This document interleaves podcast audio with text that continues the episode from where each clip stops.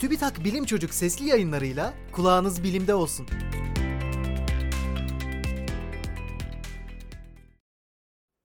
Diş sağlığı ve bellek arasındaki ilişki. Yeni bir araştırmada diş sağlığı ve beynin bellekle ilgili bölümü arasında bir ilişki bulundu. Çalışma 55 yaş üzerindeki bellek sorunu olmayan 172 kişiyle yapıldı. Katılımcılara önce bazı bellek testleri yapıldı ve genel sağlık durumları incelendi. 4 yıl sonra aynı katılımcılar tekrar değerlendirilerek şu sonuca ulaşıldı. Diş kaybının ve diş eti hastalıklarının beyinde bellek ve yön bulma işlevlerinden sorumlu bölümle ilişkisi olabilir. Sahip olunan sağlıklı dişlerin sayısı ve diş eti hastalığının ilerleme derecesinin beyinde bellekle ilgili bölgedeki küçülmelerle bağlantılı olabileceği vurgulandı. Araştırmanın sonucu düşüncelerimizi korumak için de dişlerimize özen göstermemiz gerektiğini işaret ediyor.